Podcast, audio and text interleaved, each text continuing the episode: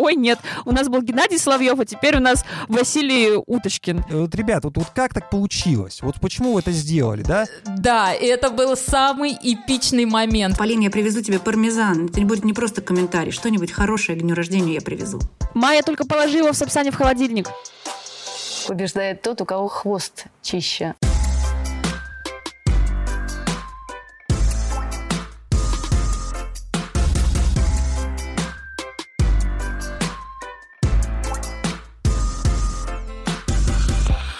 Всем привет! Это шоу «Чистый хвост», подкаст «Чистый хвост». Здесь мы говорим о фигурном катании не только. Сегодня вот еще и про допинг поговорим в очередной раз. В студии я, шеф-редактор «Спорца» Павел Копачев. Со мной сегодня прекрасная женская компания. Полина Крутихина, Привет. Майя Багрянцева Привет. и Настя Жаворонкова. Привет. Ну, я понимаю, что э, мы вам надоели э, с делом Камилы Валиевой, но, друзья, ну не мы принимали допинг, поэтому не мы э, лаборатория, да, э, антидопинговая, не мы, наконец, Русада, не мы... э, Не мы Дед Валиевой даже. ну да, ну и не мы Камила, но в любом случае это касается всего российского спорта. И нам, э, хочешь не хочешь, приходится э, обсуждать это решение. Оно э, выходит за рамки спорта. А, о нем говорят даже баннеры, которые в Москве, да, Камила, мы с тобой, а ни о чем. О том, что о том, что все знают про эту ситуацию. Даже те, кто, э, в общем-то, наверное, не слышал о, фигурно, о фигурном катании или не слушал о нем там год, два или вообще со времен э, Пекинской Олимпиады. Напоминаю, что э, нас можно слушать не только на Ютубе, есть Яндекс Музыка, есть Apple подкасты, есть Spotify. Там тоже мы с удовольствием выходим. Сайт sports.ru, наша медиа замечательно. В комментариях можно писать, как вы нас любите или ненавидите. Все на ваше усмотрение. А, Но перед тем, как мы э, в третий раз за последний месяц обсудим а, дело Камилы Валиевой, мы обсудим ее, собственно, потому, что а, появилось 130-страничное объяснение то самое мотивировочное решение от а, спортивного арбитражного суда, где все подробности, все подробности, а, э, почему именно такое наказание, э, довольно-таки э, сложное наказание, 4 года, вынесли Валиевой, не оправдали, и у нас, соответственно, забрали а, золотую олимпийскую медаль в командном турнире. Вот перед тем, как мы приступим к Валиевскому делу, а, мы э, скажем вам о том, что фигурное катание, оно же не допингом единым живет, да? Вот так получилось, что в Цюрихе совершенно незаметно, ну, хотя, может быть, для кого-то из вас заметно, прошла премия ISU Skating Awards. Там а, были разыграны а, шесть основных номинаций. Не знаю, вообще давали что-то за эти номинации? Статуэтку. Статуэтку давали. Ну, прекрасно. Вот э, мы, кстати говоря, наши статуэтки чистого хвоста «Оскар», которые мы разыгрываем после сезона, они, мне кажется, более э, статусные. Просто потому, что мы, во-первых, после сезона разыгрываем, во-вторых, мы проводим это, ну, в таком шоу-формате, где каждый э, готовит, голосует. А здесь просто вручили что-то там, не знаю. Короче, ну, я назову просто ради приличия, чтобы вы не подумали, что мы только допингом здесь интересуемся. Итак, номинанты. Самая зрелищная программа. Победил Адам Сяо Химфа, Франция, произвольная программа. Лучший новичок. Хана Йошида из Японии. Лучший костюм Луна Хендрикс. Та самая Луна Хендрикс, которая нравится Ване Кузнецову. Ваня, привет, выздоравливай.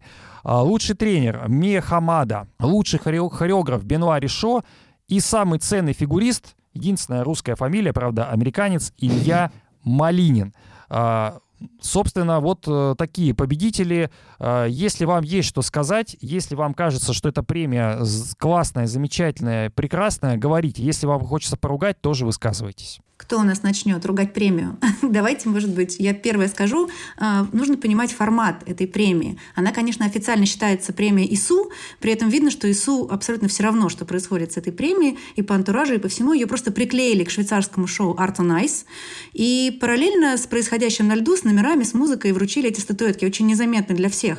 И вообще интереса большого действительно не было. Если посмо- посмотрите просмотры на YouTube, они очень маленькие. Вообще live смотрело полторы тысячи человек, ну это смешно, согласитесь. В этот момент битва школ московская фигурно-катательная собирала гораздо больше зрителей.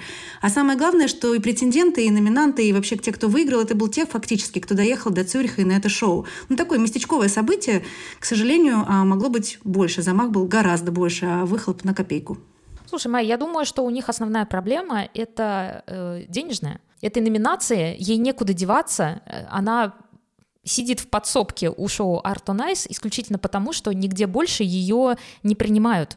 И поэтому, по сути своей, является какой-то, э, ну, бесплатным дополнением, которое, надо сказать, и не очень нужно даже тем зрителям, которые купили билеты на это шоу и присутствуют лично, потому что время от времени на лед выкатывается какой-то неизвестный для них человек и выручает тому, кто только что выступал, какую-то статуэтку. А, причем даже непосредственно в подсобке, откуда и ведется трансляция, э, там не показывают нам все те необходимые атрибуты для подобного а, Оскара ледового, да, то есть не открываются никакие конверты, ну, то есть один конверт, да, мы действительно видели на этой а, премии у Даны Сталата Дудок, но больше, собственно говоря, никаких вот этих вот антуражей таинственности, как будто действительно только тот, кто доехал лично, тот и получает статуэтку, или японский тренер, потому что еще ни разу мы не, не награждали японского тренера, поэтому, ну, вот так и быть сделаем.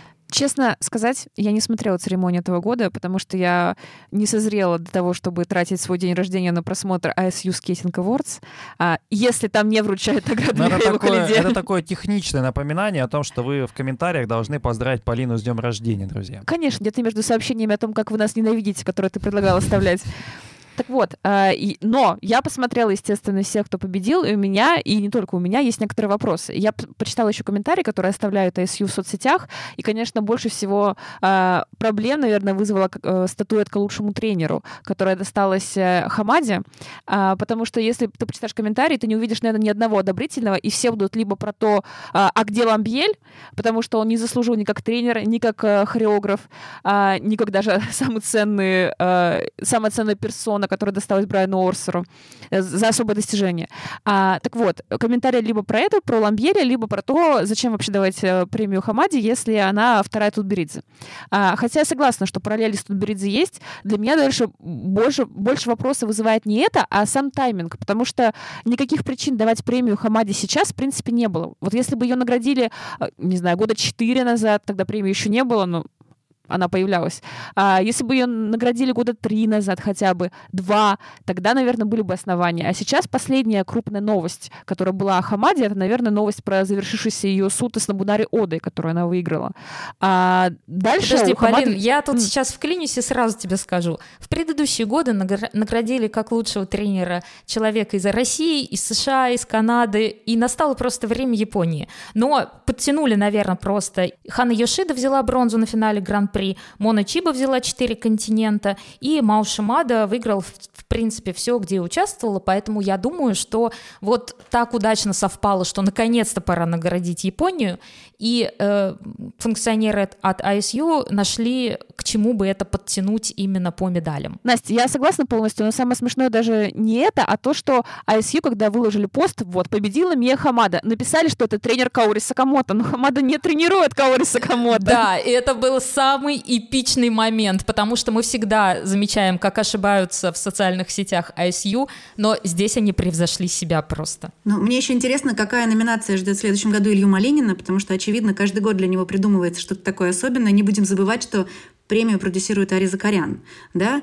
Ну и, наверное, надо сказать, что в следующем году все-таки ожидается, что эта премия пройдет более логично на чемпионате мира в Бостоне, видимо, во время показательных, если смогут договориться. Но т- согласитесь, тогда это было бы гораздо более логично. Конец сезона, вот все основные действующие лица здесь, торжественный момент. Ну, может быть, будет успешнее, давайте посмотрим. Не знаю, я бы дал э, премию Яне Рудковской э, в первую очередь, просто потому что За она... особое достижение самый ценный фигурист какую? Ну что вы начинаете? Во-первых, А я считаю, тренер? что человек продвигает фигурное катание. Вот, во-первых, э, своими бесконечными батлами, там, то с Тарасовой, то с, э, эм, ну, понятно, с кем. Погоди, да, Паш, сейчас Георгием. Железняков заявит свои. И более амбиции. того, она развивает фигурное катание не только в России, но и в Китае. Школу открывает, ведет Инстаграм вот этот вот сумасшедший, да, Запрещенную соцсеть. запрещенную сеть а, в России. А, Там очень классно. Мне, мне нравится. Вот я считаю, что если и продвигать фигурное катание, то как-то так. Немножко безбашенно, немножко вот, ну, в каком-то таком а, ключе, который точно не всем нравится. Но, а, а, ну, сумасшествие, оно и должно быть немножко вот, вот таким. А каким оно должно быть? Короче, Я еще пару слов скажу. ты, как- мне а кажется, ты кому что- хочешь отдать? Э, какую номинацию? Я вообще считаю, что половину номинаций нужно переделать, переформатировать, потому что лучшая развлекательная программа, мы уже много раз обсуждали, что она ну, не развлекательная в российском таком нашем понимании. Мы говорили, что в мы плане не русского языка. на полном серьезе обсуждать. Нет, я все-таки, да, да, я внесу немного серьезности. Потому что, ну, программа ФА, она не то чтобы развлекательная, она скорее вовлекающая тебя. А, ну, получается, что у нас ФА получил статуэтку отдельно за лучшую программу, и Решо получает отдельно статуэтку за лучшего хореографа. Учитывая то, что, в принципе, не так много номинаций, ну, мы отдаем за одно и то же сразу в одни руки две статуэтки. Я не считаю, что это правильно. Не, подожди, Полин, в этот раз совпало еще очень ничего, потому что действительно и программа хорошая, и Адам вырос в, в качестве артиста значительно. А, но я с тобой соглашусь, что действительно, по сути, награждение за одно и то же. И здесь очень странно награждать именно за программу, если лучше уж тогда, если хочется наградить фигуриста в том числе, нужно э, поощрять э, исполнительский талант. И в этом случае нужно отмечать конкретную программу и конкретный прокат, когда были выданы максимальные эмоции, такой так называемый прокат жизни. А, при этом хореографа, да, действительно надо на- награждать, и в этом случае мы сделаем две номинации, которые не будут дублировать друг друга, но будут цены сами по себе. И, кстати, раз уж я вклинилась, э, добавлю свои пять копеек про вручение за лучший костюм. Совсем э, нечестно выручать такую статуэтку непосредственно фигуристу, а, когда костюмы создают дизайнеры, швеи и так далее. То есть в этом случае, конечно, есть Мэдисон Чок, которая сама приходит сразу со всей идеей своего костюма и чуть ли не с эскизом готовым. А в этом случае, конечно, честно было бы наградить именно того, кто изобрел яркую идею, скажем так. Но достаточно часто дизайнеры — это отдельные люди. Фигуристы, они просто выступают в этих костюмах. В общем, разнесли премию, не оставили камня на камне. А, Друзья, я бы отдал э, премию вам, уважаемым э, нашим слушателям, просто потому что вы э, слушаете не только про Валиву, да, но и умудряетесь переваривать всю информацию про вот эту премию. И, между прочим, на Ютубе у нас стало больше 7 тысяч подписчиков. Если вы будете также классно прожимать э, подписки, то, я думаю, скоро В мы следующий 8 раз тысяч... мы переезжаем в подсотку на Артонайс. 8 тысяч мы преодолеем. Но не забывайте, что на Яндекс Музыке тоже можно подписываться. Вот. И то, что вы нас слушаете, с каждым выпуском все больше и больше, я прям счастлив. Хочется э, к нашей главной теме перейти. Это э, тема, скажем так, нестыковки э, в деле Валиевой. Мы сегодня хотим разобрать какие-то вещи, которые нас, скажем так, вызвали недоумение, э, на которых стоит э, акцентировать внимание. Потому что наверняка кто-то из вас, но вы все-таки люди интересующиеся, да, поэтому большинство из вас, если уж не прочитали в оригинале этот 130-страничный талмуд на английском языке, то, по крайней мере, какие-то выдержки, на спорте их было очень много. А, Наш раздел фигурного катания работает бодро. А, Но есть э, вещи, которые все-таки хочется пообсуждать, потому что э, когда не знаешь четкого мотивировочного решения, кажется, что, ну, засудили. Ну, наверное, что-то там вот сделали не так.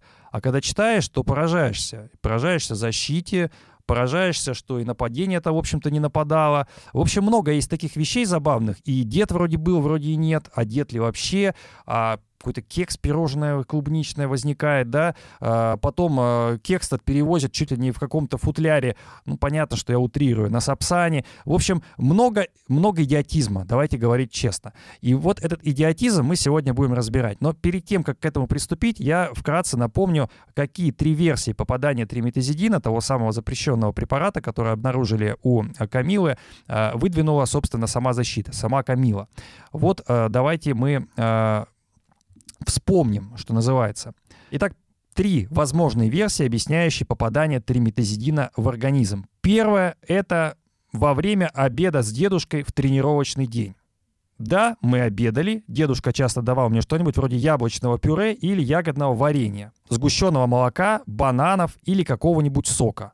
Он также принимает по рекомендации таблетки от врачей, и, вероятно, таблетка попала в десерт, который он обычно мне дает. Или я несколько раз случайно видела, как он измельчал таблетки ножом и растворял их в стакане и так принимал их. Так что я могла пить из того же стакана или дома что-то съесть с той же разделочной доски. Итак, вот такая бытовая версия, на которой, собственно, а, настаивала а, защита изначально. Вторая — это проблема в разрешенных добавках — загрязнение медикаментов, поскольку такое случалось и раньше, поэтому такую версию нельзя исключать, но эта версия никак, собственно, а, не популяризировалась и не дополнялась.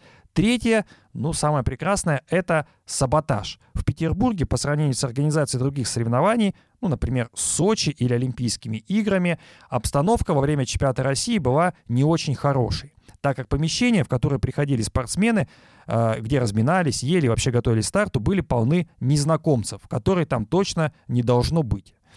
Там было много родственников спортсменов, которые свободно передвигались, имели свободный доступ в раздевалку, а также в помещения, где питались спортсмены. Вообще, честно говоря, забавно, что а, многие, в том числе и не то чтобы родственники Валиевой, но э, как сказать, посторонние люди были в том числе от Валиева и в подготовке в олимпийский период. Поэтому это такой очень странный, интересный разговор. Ну вот мамина подруга, интересно зачем, да, тоже получила аккредитацию. Но я не могу сказать, что она имеет какое-то отношение к спорту но аккредитацию с высоким уровнем доступа она все же получила и могла попадать в эти помещения. Кстати, вопрос возникает сразу к федерации. А, с аккредитациями всегда большие проблемы. На любом соревновании, неважно, это Олимпийские игры, чемпионат мира, даже чемпионат России. И а, доступ в священные места, а, раздевалка спортсменов, да, даже журналистский пресс-центр, они всегда вот, ну, буквально штучные. И возникает вопрос, если ну, соревнование проводилось все-таки наша федерация, чемпионат России, но зачем вы раздаете так аккредитации, тем более на предолимпийский чемпионат? Вот Оле Ермолина хочется спросить, зачем? Это журналистам сложно, а родственникам, так называемым шаперонам, да, сопровождающим лицам, эти аккредитации выписываются реально пачками. На трибуне ВИПов можно часто видеть людей, которые ну, настолько опосредованные отношения имеют, но у них на, как бы к фигурному катанию, но у них всегда на груди вот эта аккредитация шаперона. Поэтому я маме, э, подруге мамы Камилы Валиевой вообще не удивилась. Это только журналистам сложно, Паш. Остальным не, не сложно. Давайте мы вот э, поняв уже три основные эти версии, будем э, потихонечку распутывать этот клубок наиболее э, странных э, интриг. Полин, давай начнем с тебя. Ты, э, тебя заинтересовал э, дедушка э, Камилы Валиевой. Ну, давайте сразу скажем, что это не родной дедушка Камилы, его зовут Геннадий Соловьев. Он, собственно, не давал даже показания, как мы поняли, то есть э, суд спортивно-арбитражный, он бы и хотел послушать деда, но деда не оказалось. Ну да, дед записывал видео, но два года назад, как раз когда впервые возникла версия с его существованием, оказавшаяся уже не столь стройной в 2024. А что меня, поменялось? Для меня, Паш, в принципе, все решение, все эти 129 страниц можно свести к одному вот этому выводу Русада. Нет э, доказательств того, что господин Соловьев действительно существует. То есть насколько абсурдно должна быть выстроена защита, чтобы в конце концов даже Русада, своя фактически организация родная, земляки твои, а, не были уверены в том, что дед действительно действительно был. А я, в принципе, не исключаю, естественно, того, что этот дед существует, что он был и в 2022 и все еще живет и здравствует. Но получается, что, в принципе, не удалось договориться с ним для того, чтобы он э, дал хоть какие-то показания в КАС. И мы позже обсудим, что он не единственный ключевой персонаж истории, который отказался давать показания в КАС, устно отвечать на вопросы. Ну, и я, в принципе, понимаю, для чего с юридической точки зрения так делают, потому что если ты даешь показания устно, тебе всегда могут задать вопросы. И эти вопросы могут быть такие, что как бы ты ни готовился, если у тебя есть в твоей версии какие-то моменты, которые ты, э, ну, придумал, э, немного улучшил для того, чтобы версия работала посильнее, потому что даже если, например, ты действительно принимаешь таблетки, ты действительно их, например, разрежа- разрезаешь на доске, хотя, опять же, у деда менялись э, показания относительно того, как именно он эти таблетки употребляет. Не то, что даже у самого деда в, в версии защиты. Так вот, э, даже если ты действительно эти лекарства принимаешь, э, ты можешь не помнит, что ты готовил какой-то клубничный десерт, что ты там э, ужинал или обедал со своей внучкой э, в какой-то тренировочный день. Это, эти детали, они уже возникают позже для того, чтобы быть более убедительными в суде. А, но именно по ним тебя начнут допрашивать, пытаясь как раз подловить на том, что ты где-то здесь какую-то реальность приукрасил или не сошелся в показаниях с остальными участниками. А между собой не сходились в показаниях даже как раз э, свидетели защиты. Поэтому для меня самое странное, парадоксальное, это то, насколько в итоге версия с дедом оказалась оказалась непроработанной. Потому что даже когда мы, э, ну, в ироничном ключе ее обсуждали в 2022 году, все эти шутки про стакан и так далее, мы не думали, насколько еще более комичной она станет в 24 Два момента у меня есть, которые хочется сразу сказать. Ну, во-первых, э, было столько времени, практически, ну не, ну, не два года, конечно, меньше, но все же.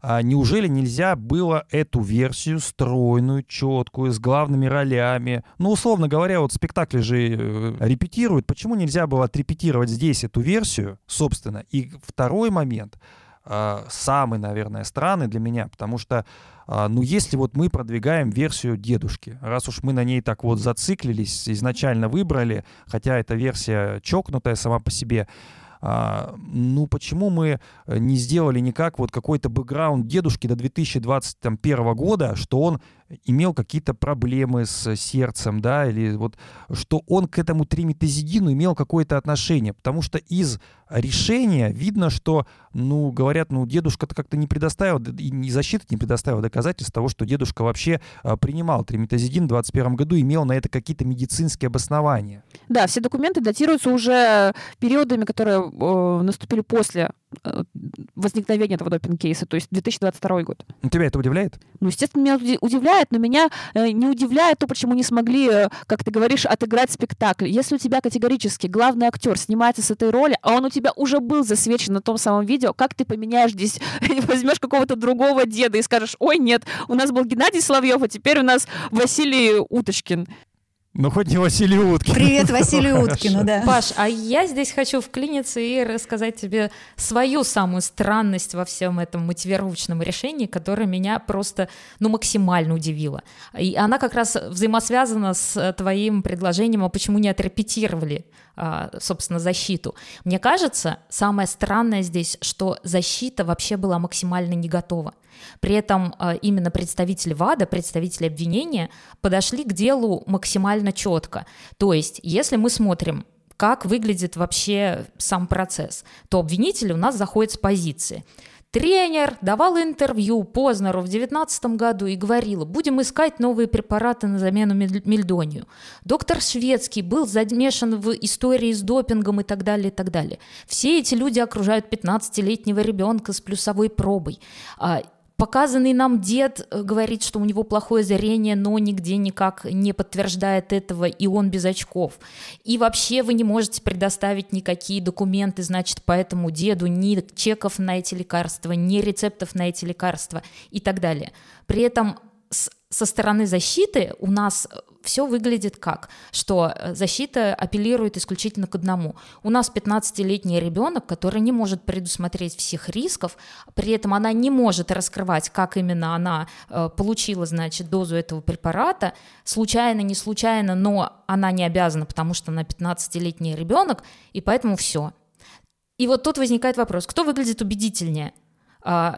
Защита, которая просто говорит о том, что мы не обязаны ничего предоставлять, потому что у нас защищенное лицо, или обвинители, которые максимально четко прошлись по каждому э, действующему лицу в этой истории, по каждому пункту. Ну, смотрите, во-первых, надо понимать, э, для вот э, всех скажу, что эти вещи, как они как дополнительные пазлы. То есть потом уже в своем решении суд говорит, что на этом, конечно, нельзя опираться, да, на то, что э, там ВАДА приводит аргументы по поводу интервью, по да, поводу того, что... интервью Познера э, на это отмели, опираться нельзя. И, и историю это... с допингом со шведским отмели, но так или иначе все это звоночки это капли, для арбитров. Да это капли, когда вот идет дождь, и он монотонно, монотонно стучит по этой самой э, крыше, которая в итоге оказалась вот э, ну, прямо скажем, не самый прочный. Я бы про интервью дополнила. Понятно, что Касс отмел довод о том, что э, Этери э, Познеру заявила, что будет искать альтернативу Мельдонию и нашла ее в триметазидине, ну, потому что это не так. Это, ну, как, это могло бы быть так, но это максимально глупо, так как триметазидин запретили раньше Мельдония, и менять новую запрещенку на старую запрещенку, ну, это совсем странно. Я не думаю, что штаб Тутбридзе бы так вообще, в принципе, когда-либо сделал. Для меня это интервью показательно в другом ключе. Э, Этери в своих письменных показаниях утверждает, считает, что она, в принципе, не занимается медицинскими вещами. Вот что там врачи назначают, это их дело, она тренер. Ее специализация в этом. Но при этом как раз Познеру она так подробно, увлеченно рассказывает про Мельдония, почему его запретили. Я вот не совсем согласна, надо искать замены. То есть там она как раз демонстрирует свою вовлеченность во все эти медицинские вещи. Конечно, и вот это как раз тот самый звоночек, та самая капля дождя, о которой ты сказал. Ну, я вообще хочу сейчас с эпатирующим заявлением выступить. Мне кажется, что панель КАС судебная для Камилы Валиевой была самым лучшим адвокатом и практически родной матерью. Потому что уж как они старались дать по минимуму ей наказание, наказание, так, мне кажется, даже адвокаты не пытались ее защищать, потому что действительно, вы правильно сказали, я просто все эти, когда 130 страниц читала, ты когда под конец дочитываешь, ты понимаешь, господи, они здесь отмели все аргументы нападения, ну, нападения, простите, обвинения, здесь отмели все аргументы. И прям говорят, давайте, мы готовы ей дать по минимуму, но вы хоть постарайтесь. Помните, был такой анекдот, когда мужик все жалуется, что никак ему не везет, а ему проведение говорит, ну ты хотя бы купил лотерейный билет. Вот у меня такое ощущение от этого вердикта, что они говорят, это не будем слушать, слушать, этих не будем слушать. Ну давайте, постарайтесь. А они выдают опять какую-то, ну, шняжную абсолютно, простите уж, версию. Ну, во-первых, давайте скажем, что э, там же нашли не только у нас э, э, триметазидин, есть же еще вроде бы разрешенные, да, препараты. Нет, подожди, их не нашли, их не нашли. Это было предоставлено в бумаге от ФМБА. Да, но одни из этих препаратов, которые э, разрешенные, да, но это все-таки анаболики.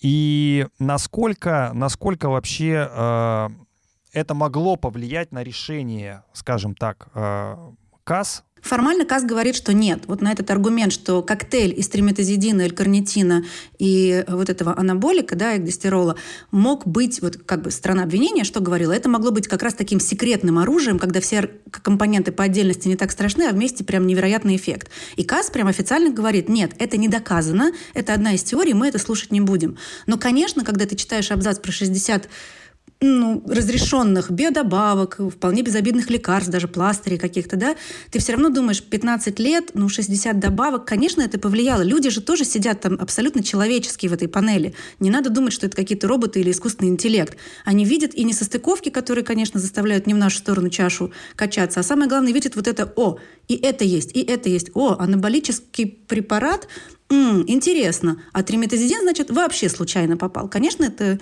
немножко влияет. Для меня, если честно, в этом списке удивительно даже, может быть, не количество, а, а то, насколько много там таких странных позиций, которые в моей картине мира не должны прописываться спортсменам и, в принципе, обычным людям. То есть там есть какие-то лекарства, препараты даже, не лекарства, которые, мне кажется, обычно назначают бабушкам в поликлинике, особенно, особенно тревожным, чтобы и не навредить, и вроде бы никакого эффекта такого не получить, потому что они бесполезны. То есть какой смысл прописывать да. валиевый глицин, например, или гомеопатию разную? Вот, вот это для меня самое шокирующее. То есть из этих 60 позиций есть э, некий процент абсолютно каких-то, простите, мусорных. Ну, а смотрите, а вот тот самый БАД, который под названием Мега Фат Барнер. А его нет в этом списке. Но да. это, подожди, это мое любимое, да. После деда это на втором месте в моем топе странных вещей на этих 129 ну, давай, давай, страницах. Про него заговорили. Да, значит, э, сторона защиты говорит, что Валиева, как ответственный человек, э, положительная спортсменка, всегда проверяет те лекарства, которые попадаются ей на глаза, которые ей могут назначить, или она просто о них слышала. А, и как раз есть такая позиция, как э, БАД, мегафэт бернер, мега-сжигатель да. жира, а, который Валиева пробивала буквально в январе 22 года. То есть это было либо прямо вот сразу после чемпионата Европы, либо, может быть, даже перед. После Нового года вышла, например, и такая, о, мега-сжигатель жира в контекстной рекламе надо пробить. Я ведь съела целый десерт. И целое мороженое. И там еще, может быть, что-то было. То есть это такой парадокс. С одной стороны, у тебя девочка, которая а, ест и мороженое, и пирожное деда, и сгущенку с яблочным пюре и так далее, и при этом а, гуглит какие-то сомнительные совершенно БАДы для посетителей разных подвальных спортзалов.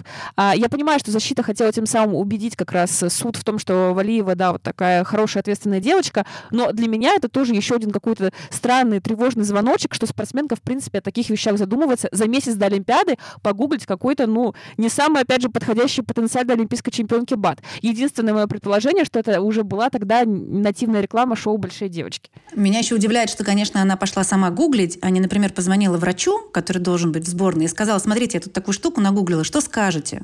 Но все-таки ей 15 лет. Конечно, она и умная, и взрослая, раз на Олимпиаду поехала. Но все-таки для этих целей в команде должен быть специалист, которому она должна все эти вопросы и задать. Ну Вот, а вам не показалось, что как раз э, концов никто и не нашел, да? То есть э, были доктора, доктор шведский вообще оказался ни при чем, по сути. А были другие доктора, которые давали ей э, препараты. То есть фактически не было какого-то централизованного звена, который бы проверял, контролировал и, собственно, вел сборную России по фигурному катанию э, к чистой Олимпиаде, беспроблемной Олимпиаде э, в Пекине. Так это же ответственность. Если такой человек был бы, значит, он сейчас за все бы отвечал. Да? А тут вроде бы каждый говорит, нет, это не я давал. Ой, это я давал, но это же разрешенное. То есть действительно никто никакой ответственности не взял ни сам на себя, ну не возложили тоже никто. Да, потому что возникает как раз э, доктор Шумаков, да, то есть э, совсем не доктор шведский у нас э, в именно в, показаниях. Ну, интересно, да, интересные вещи. Наверное, многие обратили внимание а, на то, что, и в частности до сих пор, если я читаю, то вижу, что а, друзья, ну такая лаборатория подтвердила триметазидин только с девятой попытки. Получается, не все так просто было. Давайте тогда тоже развеивать этот миф. Да, для меня это еще одна странность, но уже на стороне обвинения. Пожалуй, это единственная как раз вот эта сомнительная вещь, которая возникает именно там, на, на той, по ту сторону добра и зла.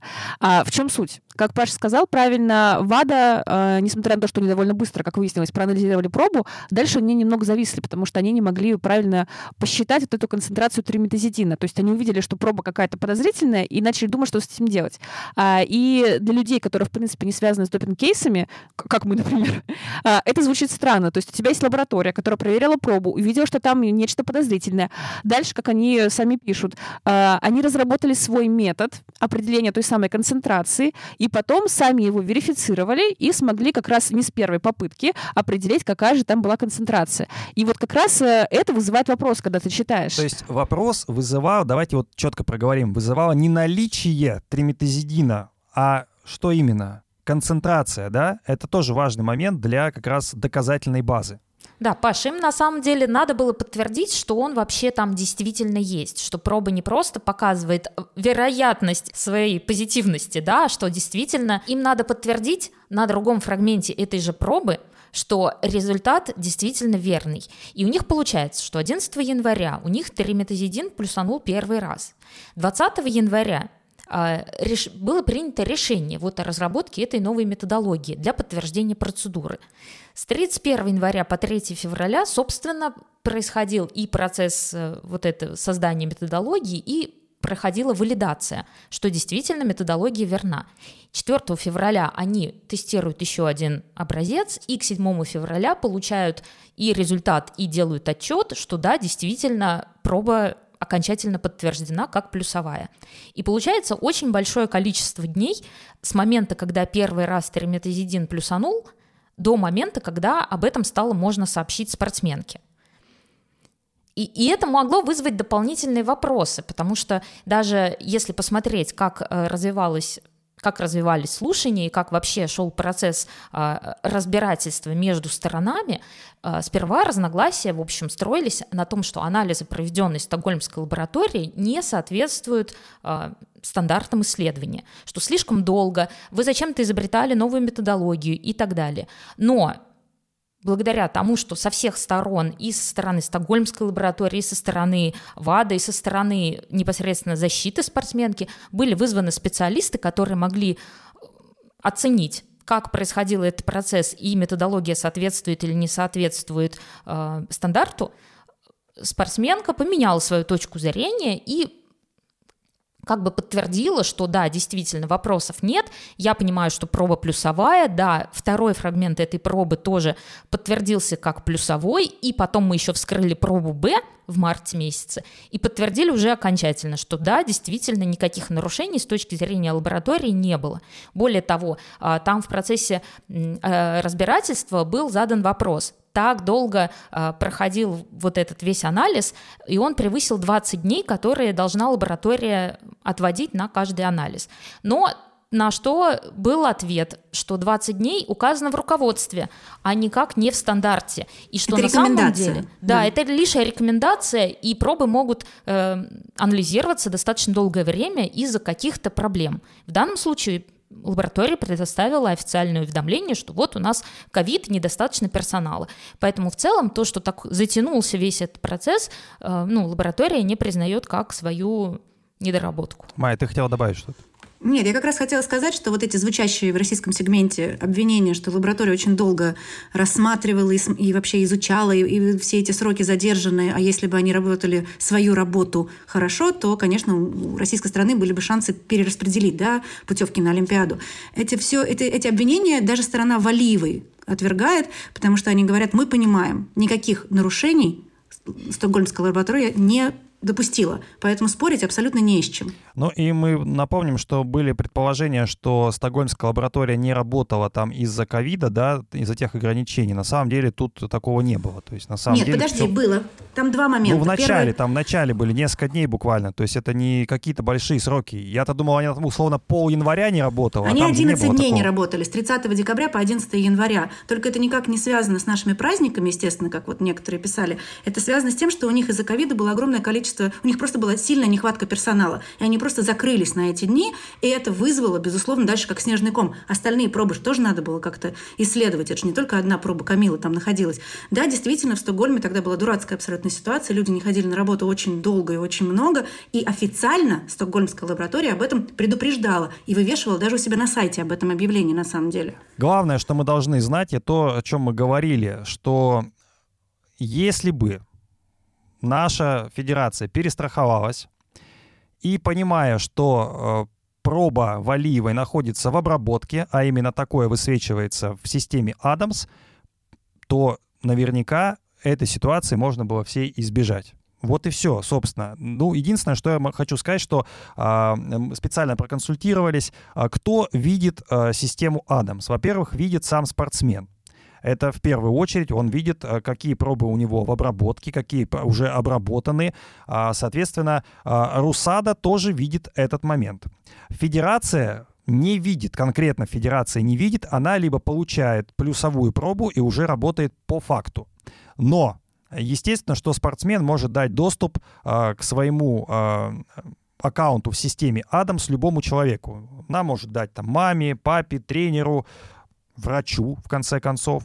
Но Русада, Русада знала о том, а, в какие пробы в обработке, какие есть, скажем так, пробы еще не э, под знаком вопроса, и они понимали прекрасно, что проба Валиевой по каким-то причинам, и более того, Русада отправляла запросы соответственно, в Стокгольмскую лабораторию по поводу того, а, ну, чтобы ускорить процесс. То есть такие запросы были. И, соответственно, несмотря на то, что э, до начала Олимпийского командного турнира мы так и не получили четкого, однозначного ответа по а, Валиевой и по ее пробе, тем не менее, Камилу поставили в командный турнир. Вот здесь выводы делайте сами. Одну короткую вещь хочу сказать. Тоже вижу а, спекуляции в интернете, как говорится, на тему того, а почему лаборатория сразу не могла дать какой-то сигнал. Вот вы видите, что 11 января есть триметазидин. Можно же как-то уже начать выяснять, Олимпиада все-таки на носу.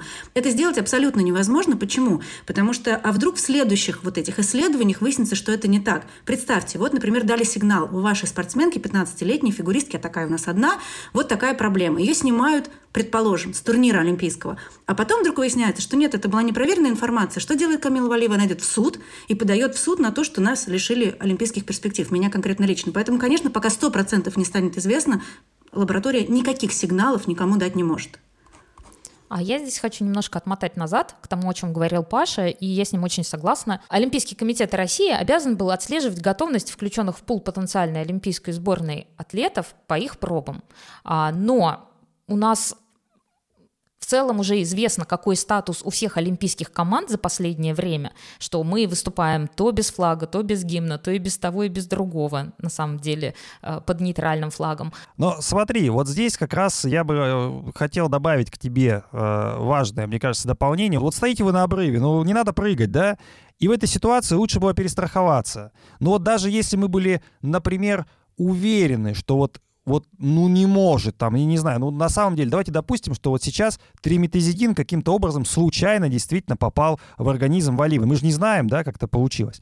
Вот даже если мы уверены, что, возможно, вот это какой-то несчастный случай, но, тем не менее, мы могли перестраховаться и не включать Камилу в командный турнир. Она бы выступила в личном, например, если все было бы в порядке, да, или, может быть, уже проба была бы э, каким-то образом верифицирована к произвольной программе, и ее можно было бы добавить в произвольную программу, да. Ну, то есть вариантов-то было масса.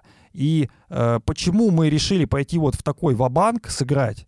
Ну, для меня непонятно. То есть, естественно, что есть там объяснение, мы это не раз уже э, в наших э, э, подкастах, в наших шоу затрагивали, они довольно правдоподобные, понятные, потому что хотели поставить первых номеров, исключить давление там отцов, матерей, зятьев, братьев, сыновей, кого угодно со стороны других спортсменов, ну и матерей, конечно, да, известных. Но в любом случае это очень, очень Э, ну, очень странное решение, которое повлияло на судьбы спортсменов. Вот с этих бы людей спросить, которые заявку, да, э, подавали окончательную. Федерация фигурного катания на коньках России, я вот впервые произнесу ее правильно, Олимпийский комитет России, ОКР, да, вот, вот с них бы спросить, вот, э, вот ребят, вот, вот как так получилось? Вот почему вы это сделали, да?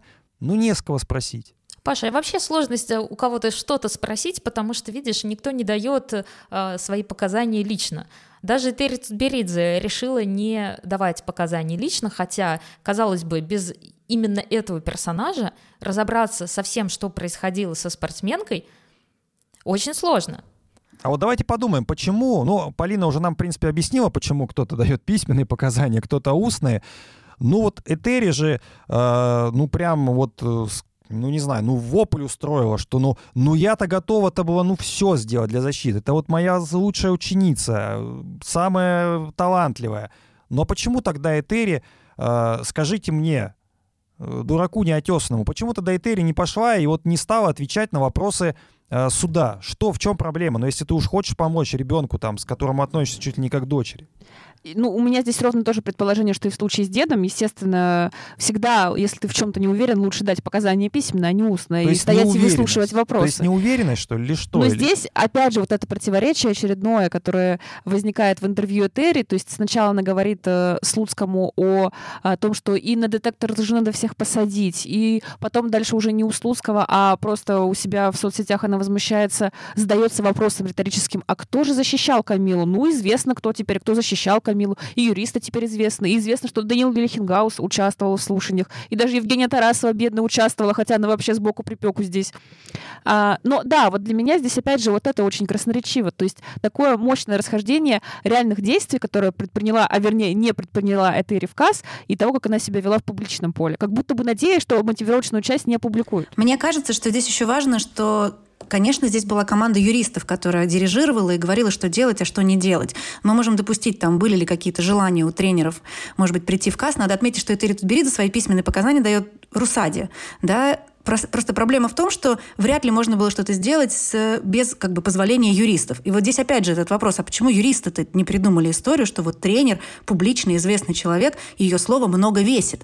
Наверное, это могло бы как-то помочь. Но видите, опять эти таинственные юристы, ну, не решили, решили этим не воспользоваться. Это очень странно. А я поспорю с Майей, потому что юристы не дирижируют. Дирижирует заказчик. В данном случае, ну, собственно, те, кто их нанимал. Юристы, они, естественно, предложат варианты, там, вот нам надо найти деда, нам нужно нужны эти рецепты, нам нужно показать, э, что он покупал лекарства, что, чтобы он прошел вот это медицинское обследование, а, продемонстрировал, что действительно он э, пациент кардиолога, а не просто здоровый мужчина. Полина, мы знаем, кто сил. заказчик. Это ведь самая для меня удивительная история. Нет никакой ни пресс-конференции, ни официального какого-то заявления. Кто нанимал юристов? Российская Федерация? Федерация фигурного катания? Мама Камилы Валиевой? Мы вообще не знаем, кто заказчик. Это очень хороший вопрос. А, и давайте... И ну... это определяет как раз то, какая будет стратегия защиты. Потому что одно дело, когда ты защищаешь конкретно Камилу, а другое дело, когда ты ну, защищаешь что-то большее. Вот для меня это и есть главный вопрос, на который ответ, собственно, очевиден. Ну, для меня очевиден, понятно, что он не конкретен, но мы э, вот этим, этой защитой, выдающейся, мы, э, собственно, скрывали что-то большее. Ну, то есть вот за, вот за вот этим всей защитой, которая, по сути, не была даже защитой. Ну, господи, дед, пирожное, там, э, сапсан, э, какие-то Ой, сапсан же мы даже еще не затронули. Это моя любимая тема. Обязательно затронем. Друзья, ну, очевидно, что э, правда была где-то в другом. И она была, она касалась не только одного человека. Я допускаю, допускаю, что это так. А, Паш, только и- ты так загадочно говоришь что-то большее, а это что-то большее, это очень конкретно какие-то ведомства и какие-то должности, как правило. Безусловно, да. А, Потому что здесь, здесь нечего защищать чего-то большего, потому что даже называя три версии, а, ка- как вещество могло попасть в спортсменку, а, при этом все разговоры идут только вокруг одной, А, потому что ни саботаж не пытаются как-то подтвердить как вероятную версию, ни э, ту самую версию с загрязненными БАДами, а, тем более, что когда такой большой список, хотя бы могли какие-то вещи предоставить, как а, мы нашли такое-то пересечение, такой-то препарат, условный там гипоксен, производится на том же заводе, где э, триметазидин. И такие все-таки случаи у нас случались именно в спорте, а, среди других спортсменов, в других видах спорта. А, Но сейчас, видя мо- мотивировочное решение, мы можем окончательно увериться, что даже не пытались проверить другие версии. Ну, либо они были менее удобными. Друзья, продолжаем наши приключения по делу Валиевой и э, И подходим к поедем еще- дальше по железной дороге. Майя, ты упомянула Сапсан, давай к нему. Майя, смотри, я хотел тебя спросить. Во-первых, как часто э, тебе везут э, какие-то э, пирожные, возможно, десерты? Может быть, наоборот, просто ты что-то захотела там, и вот, э, не знаю, курицу какую-нибудь по-французски там или еще что-то. Там мясо бывает по-французски, да? Ну окей. А, и тебе вот везут прям вот так вот. Через границу Через прям. границу, Хороший кстати. вариант. А, знаешь что, я сразу вспомнил, почему. Вот вы мне опять скажете, что я рекламирую, но это вообще не так. Это просто шик. Я вспоминаю, как э, Яна с э, Евгением заказывали э, в Сочи, когда они были где-то в открытом море, и очень захотелось есть, и был какой-то ресторан, который привозил им блюда прямо на катере, вот так вот, горячие. И э, семья вот э, замечательных э, Евгения Яны, Плющенко-Рудковских, Рудковских-Плющенко, она э, восторгалась тем, что можно сохранить вот этот вот э, прекрасный запах. И, Я не э, поняла, они что, курицу гриль заказали себе куда-то в Черное да море не, или да что? не Шаурму, шаурму, курицу гриль. Это ты заказываешь курицу гриль себе. А они заказывают блюда высокой кухни, которые приезжают горячими к ним в таких вот... Так э, в море или нет? В море. Они были в открытом море, к ним на катере их привезли, и они восторгались, как это вкусно. Слушайте, на самом деле я тут такой показательный пример, потому что когда я еду из Москвы через границу, у меня весь чемодан – это бесконечные пирожная картошка, домашний медовик, абхазские мандарины. Это какой-то, знаете, продуктовый набор, бесконечные заказы, которые я везу, поэтому я понимаю, что такое, наверное, возможно. Но возвращаясь к Сапсану, почему именно эта история прям вот, знаете, зацепила меня, и когда читаешь эти страницы, на Сапсане как раз у тебя глаза расширяются и больше все уже не превращаются в нормальные. А, Вот представьте себе, предолимпийский сезон, наша спортсменка 15-летняя, которая, как мы знаем, вообще, в принципе, наши фигуристки, как там старались даже не пить, ну, вспоминаем, как говорили предыдущие, предыдущее поколение фигуристок. И тут она едет из Москвы в Петербург с десертом, три дня его ест, этот десерт, то есть она его целиком не съедает, кладет сначала в холодильник в Сапсане, потом в холодильник в отеле, и три дня его ест, причем один день вместо обеда, а другой день вместо ужина. Но насколько, в принципе, эта версия стройная, да, в случае с фигуристкой, которая вот через месяц ехать на Олимпиаду.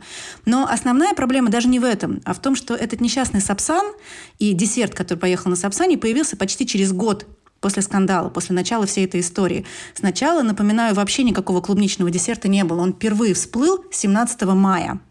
Что нет, это все-таки был не стакан, из которого Камила пила воду после дедушки, а некий десерт. Но и даже тогда, в мае, этот десерт мирно лежал на кухне у Камилы, и она просто съела его с той же самой доски, на которой дедушка его готовил. И вдруг в декабре 22 во время одного из сеансов, где Камила давала показания, вдруг выясняется, что нет, этот десерт ехал аж в Петербург.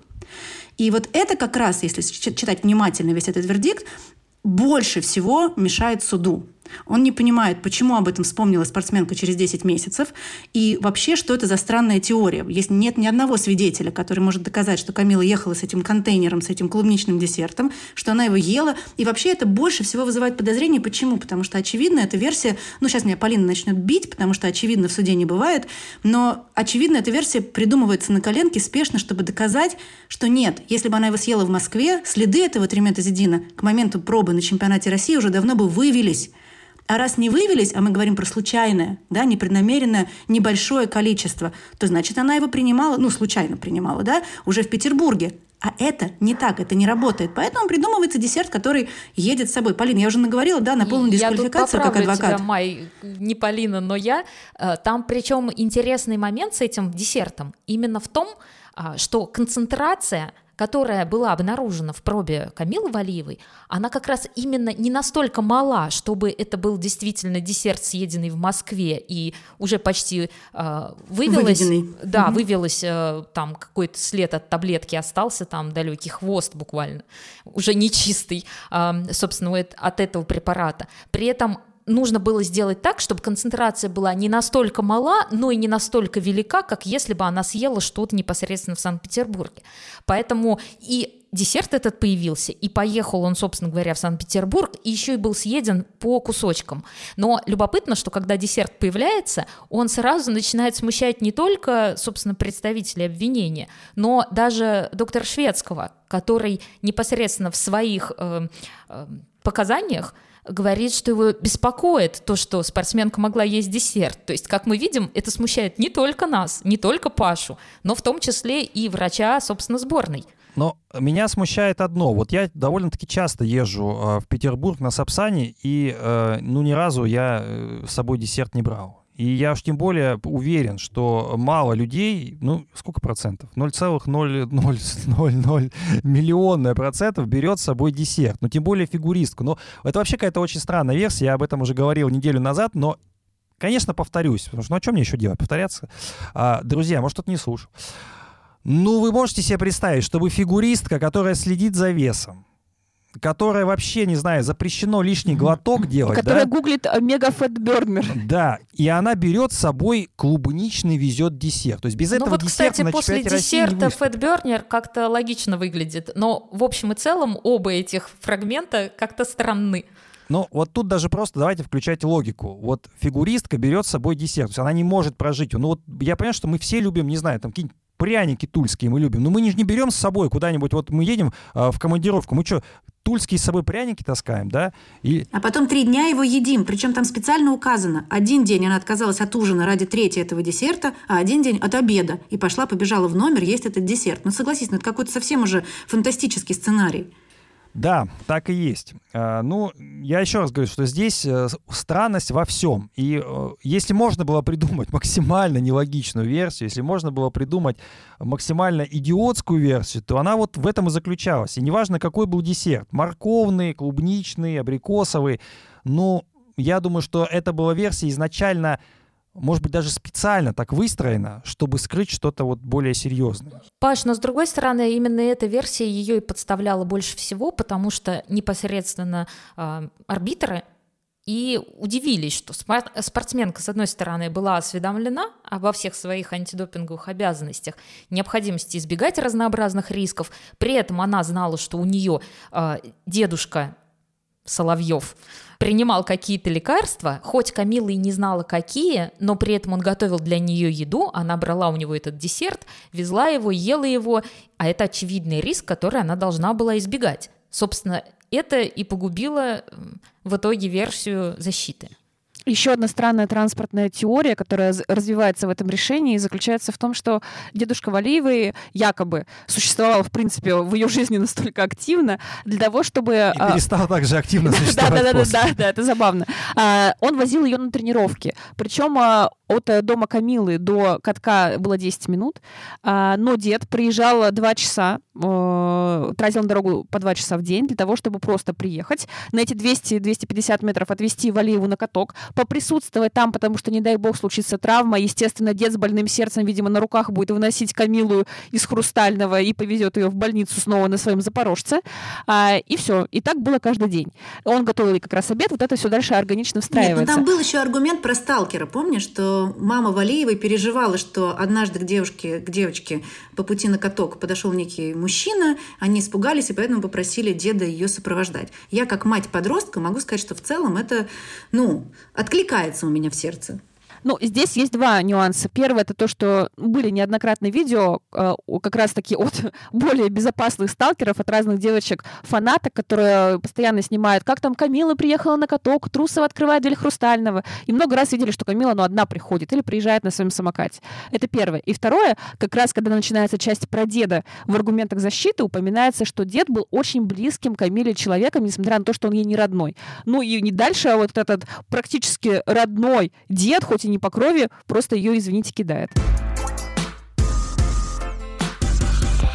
Ну что я могу сказать? А, здесь э, хочется как-то подытожить. Э, мы так долго ждали э, суда, мы так долго ждали какого-то решения. А, оно, кстати говоря, было опубликовано, хотя Русада настаивала на том, чтобы не публиковать. Это тоже один из аргументов, который для меня очень... Ну, Красноречив красноречив, да, что вот все эти э, недоверсии, которые, э, я даже не знаю, насколько они были проработаны, не проработаны, либо они так специально настолько нелогично были выстроены, чтобы показать абсурдность всей ситуации, э, они скрывают что-то более важное. Что именно мы, возможно, не узнаем никогда, а возможно и узнаем, то есть тут э, все зависит от того, как жизнь сложится. А, чему эта история должна нас э, научить? Вот э, мне кажется, первое, что она должна научить, что э, когда мы чего-то ждем и кого-то защищаем, на самом-то деле э, все гораздо может быть и проще. То есть вот э, э, мы, наверное, ожидали любой защиты, да, мы ожидали каких-то там столкновений в суде, каких-то аргументов, а получилось так, что, ну, собственно, ничего не предоставили. То есть такое ощущение, что никто и не хотел защищаться. И если у вас, может быть, какие-то выводы по этому поводу, может быть, неспроста это все? У меня очень такие короткие выводы. И одна эмоция, которую я испытала от прочтения этого решения, это испанский стыд. И не за Камилу ни в коем случае, потому что, я думаю, ей самой было неловко озвучивать э, вот все эти странные детали. И неловко, естественно, сейчас от того, что это все опубликовано, и весь мир обсуждает, какие десерты она ест, как она их перевозит, и что у нее 60 э, препаратов было назначено за два года. А, но испанский стыд именно как раз от того, что ты сказал, от того, насколько плохо это все было выстроено, насколько вот неубедительно выглядит защита на всех этих 129 страницах. И я, естественно, полностью понимаю Русада, которая надеялась, что эти выводы про несуществующего деда никогда не всплывут. А какой можно сделать какой-то глобальный вывод из всего этого? Ну, наверное, я скажу не про допинг, я скажу как раз про политику федерации в отношении всех командных турниров и, в принципе, орг-моментов. Действительно, я понимаю, что они не видят пробы. Но если у вас на кону какой-то важный старт, как правильно сказал Паша, э, сейчас стартов, в принципе, у нас международных нет в фигурном катании, но когда они появятся, их... Сейчас можно не проверять. Сейчас, забейте, да. Совет такой. Но, в принципе, когда они снова появятся в нашей жизни, даже в ограниченных количествах, ну, просите спортсменов показать вам систему вашу, чтобы они при вас зашли в аккаунт, сделали скриншот, запрашивайте данные Русада. Нельзя полностью доверять дан... в такие важные моменты 15-летним спортсменам. И даже их тренерам не стоит доверять. Потому что, понятно, спортсмен и тренер, когда у него на кону Олимпиада, могут ну, откровенно говоря, и соврать, и сказать, что да, проба приехала, все супер отлично, зелененькое. Поэтому доверяйте, но проверяйте. А, у меня на самом деле выводов-то особенно по поводу всего этого нет. У нас есть 129 страниц, где нам очень четко раскладывают по полочку, по полочкам, что дед не дал показания, э, главный тренер не дал показания, тоже личные, версии менялись, причем другие версии, которые в том числе могли быть правдоподобными, даже не пытались их как-то рассматривать, и в расследовании они никак не фигурируют именно как возможные и проверенные. А чеков, рецептов, фото, видео, вообще ничего нет. И по сути своей я лишь убеждаюсь в том, что, во-первых, все имеет значение, то есть даже интервью с 2019 года вспомнят и упомянут на суде. А во-вторых, э, ну, в общем-то, как бы что далеко ходить, действительно не защищали Камилу, и теперь я могу, как и Терри Тутберидзе, написать такой же пост в социальные сети. А почему ее никто не защищал? С другой стороны, обвиняли ее очень хорошо и готовились к этому процессу, ну, действительно, не на коленке. А я хочу сказать, что у меня, наверное, выводов нет, хотя я очень не хочу в будущем читать вот такие же 130 страниц по какому-нибудь следующему российскому фигуристу. Хочется, чтобы Федерация и Олимпийский комитет России какие-то выводы сделали да, на будущее. Но я на самом деле хочу дождаться момента, когда кто-то что-то начнет рассказывать. А я абсолютно уверена, что эти вещи начнутся. Кто-то начнет в интервью говорить, кто-то, может быть, к опре придет, или, я не знаю, на шоу, ток-шоу на Первом канале, кто-то может попытаться спасти себя, и мы все-таки это обязательно узнаем. Я сомневаюсь, что это будет Камила, потому что из того, что я вижу, как бы все эти шоу, призовые и, в принципе, довольно удавшаяся внутрироссийская карьера Камилы, как бы некая компенсация за то, что ей довелось пережить.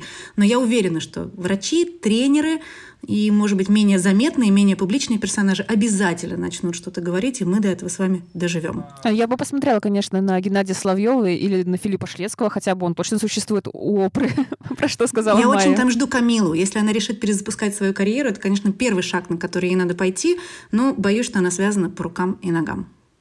Я, честно говоря, в это не верю, я уже не раз это говорил. А в передачу с- «Судьба человека» с Борисом А, Корчевниковым? ну, в- друзья, ну сколько было допинг-случаев? Вот э, сколько я в спорте и сколько ВАДА это существует с 99 года, сколько уже допинг-случаев было, и более резонансных даже, чем случаи Камилы Валиевой, можно вспомнить и биатлон, и Олимпийские игры в Сочи. А вот, кстати, Паш, прости, я тебя перебью. Ты думаешь, это были какие-то более резонансные? Мне кажется, когда вот есть девочка, 15 лет, Олимпиада, мне кажется, это самый эмоционально распиаренный кейс. Может быть, не по своей Может воле. быть, мы сейчас, мы сейчас можем спорить о градусе, э, э, скажем так, но на самом деле э, случай с домашней Олимпиадой, когда отбирали медали, когда были солевые все вот эти вот растворы, когда была целая какая-то допинг-государственная система, о которой мы так старались дистанцироваться э, во всех докладах, э, на нее намекали, мы ее так, в общем-то, и не признали как таковую. А, Тем не менее, тем не менее, вот все эти случаи, э, ну какое они имели расследование? Кто пришел, кто рассказал, кто назвал, кто в целом о чем-то э, подробно нам рассказал? Никто. Паш, да даже и выводы никто особенно не сделал, потому что идут годы, а многие препараты запрещены, но тем не менее они до сих пор всплывают. И, кстати говоря, если зайти на сайт Русада, там время от времени публикуют э, видеообращения от э, спортсменов, которые попались на допинге и признались в том, что они его непосредственно употребляли. И очень удивительным образом там всплывают все те же самые субстанции, которые очень давно запрещены. И мелдронат, и фуросемид, и что угодно еще. Э, Ну, при этом спортсмены в том числе принимают такие вещи по научению тренеров или самостоятельно, хотя, казалось бы, как, зачем. Поэтому вот этот сам по себе кейс с Валиевой, он очень эмоционально заряженный, но кажется, что те люди, те чиновники, те э, люди на местах, которые должны были сделать выводы, и которым призывает, например, Полина, что проверяйте, что там у ваших спортсменов, мне кажется, они все равно не сделают выводы. И если уж говорить откровенно, весь этот эффект бабочки, он как раз и начался с того, что Русада потеряла свой статус, пробы перестали проверяться внутри России, проба уехала в Стокгольм, а там ковид. Это у нас люди бы вышли, проверили все. Ну, конечно, были бы длинные праздники, но дальше в 2022 году мы уже победили весь ковид на территории России. И все. Соли бы добавили и, эти привитые бы, и привитые бы спутником ВИ все бы быстро проверили. А сейчас, да, действительно, мы зависели от действий Стокгольмской лаборатории и, естественно, не знали о том, что они еще 11 января какие-то первые подозрения приобрели. Последний вопрос, который я вам задам, и разойдемся на сегодня. А, Я понимаю, что многие устали уже от э, допинг-разбирательств, хотя, естественно, что чем глубже мы копаем, тем больше правды мы узнаем, друзья, от этого никуда не деться. А, Сейчас э, впереди, скажем так, э, сложные годы для Камилы Валиевой. Можно, с одной стороны, сказать, да, нафиг все эти ваши ограничения, буду выступать там, где хочу. И, в принципе, наверное, кто-то может так поступить. Но а, Для ве- этого и федерация должна сказать нафиг все ваши да, ограничения. верите ли вы в то, что в те ограничения, которые в итоге наложены, они будут соблюдаться, либо мы пойдем вот э, в такую историю Ивана Федотова и ЦСКА хоккейного, когда вроде бы были санкции, но э, мы их благополучно не соблюдаем. Там ре- речь, если что, не про допинг дело, но смысл в том, что Международная Федерация хоккея отстранила нашего вратаря, у которого, по сути, два равноценных контракта, и запретила ему играть в континентальной хоккейной лиге. Но наше руководство континентальной хоккейной лиги сказало, что, ну, собственно, плевать мы хотели на ваши все ограничения. А я начну, я скажу, что я верю. По косвенным признакам, посмотрите, э, Камила не выступает уже на каких-то открытиях арены СКА в Петербурге, хотя была запланирована. Риторика Татьяны Навки тоже немножечко стала менее такой боевой. Она говорит, что, конечно, ждет Камилу на шоу, но ей нужно посмотреть на бумаги, которые предоставит сторона Камилы. То есть видно, что люди пока не очень понимают, что делать, но действительно относятся к этому гораздо более внимательно. Может быть, хотят поберечь Камилу, может быть, свою собственную шкуру. Я верю, что Камила в какой-то момент выпадет, пропадет с радаров. Не знаю, для нее уж это хорошо или плохо, но думаю, что активность ее будет, конечно, не такая, какая была последние два года. Я соглашусь с Майей, что, скорее всего, Камила будет соблюдать все ограничения, просто потому что если так активно защищали и должности, и э, какой-то штаб, возможно, тренерский, и других людей э, внутри российского спорта, то Явно же это делали для чего-то, не для того, чтобы после получения ограничения тут же его нарушить и подставить спортсменку на дополнительную дисквалификацию, а возможно и всю Федерацию фигурного катания на коньках России. Поэтому я думаю, что да, будут соблюдать, потому что, ну, как бы вот мы уже, вердикт у нас на руках, и в целом э, не соглашаться с ним достаточно сложно. Я уже отвечала на этот вопрос в прошлом выпуске, поэтому я очень быстро.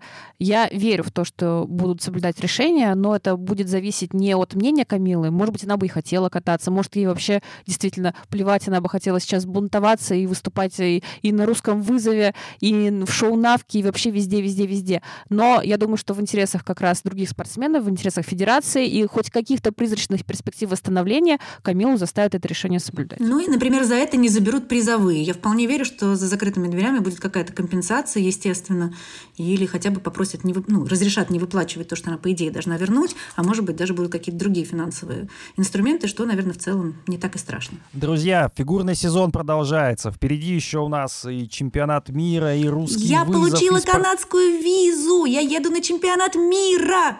Давайте поздравим Май. Будем ждать Какой у тебя тебя... будет контент? Посмотрим. Сначала надо туда доехать. Но все-таки я призываю поздравить не Майю, еще раз поздравить Полину с днем рождения. Мне кажется, это прекрасный конец выпуска будет сказать всем еще раз с днем рождения, Полина. Пиши И больше, с днем пиши рождения, чаще. Ваня. Потому что у Вани тоже был день рождения чуть раньше, чем у Полины. Друзья, пишите, поздравляйте наших дорогих ведущих. И не забывайте, что слушать нас можно не только на Ютубе, но и на Яндекс Музыке, Apple подкасты, Spotify. Там, где удобно, там и включайте, и подписывайтесь. Друзья, чем больше подписок... Подписка лучший подарок. Тем более. И комментарий. Полин, так и есть? Напишите Ну, Полине сомнительно, Ване но окей. лучшие комментарии этого Но сезона. видите, ведь вот, вот ну что такое? Ну вот, вот все, она начинается... Ой, Полина Крутихина, Пока. Настя Жаворонкова, Пока. Майя Багрянцева. Пока, Полин, я привезу И- тебе пармезан. Это будет не просто комментарий, что-нибудь хорошее к дню рождения я привезу. Вот, достойно. И я, шеф-редактор «Спорца» Павел Копачев. Желаем вам э, всего хорошего. Майя только положи его в Сапсане в холодильник. Я теперь боюсь даже подходить к этому поезду. Счастливо, друзья! Побеждает тот, у кого хвост чище.